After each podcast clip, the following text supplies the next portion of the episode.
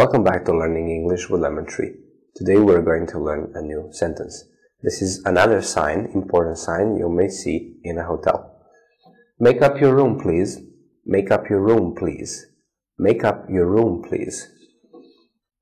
Make up your room, please. Make up your room, please.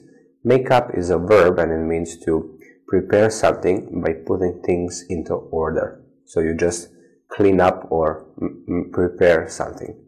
Thank you for watching. See you in the next video.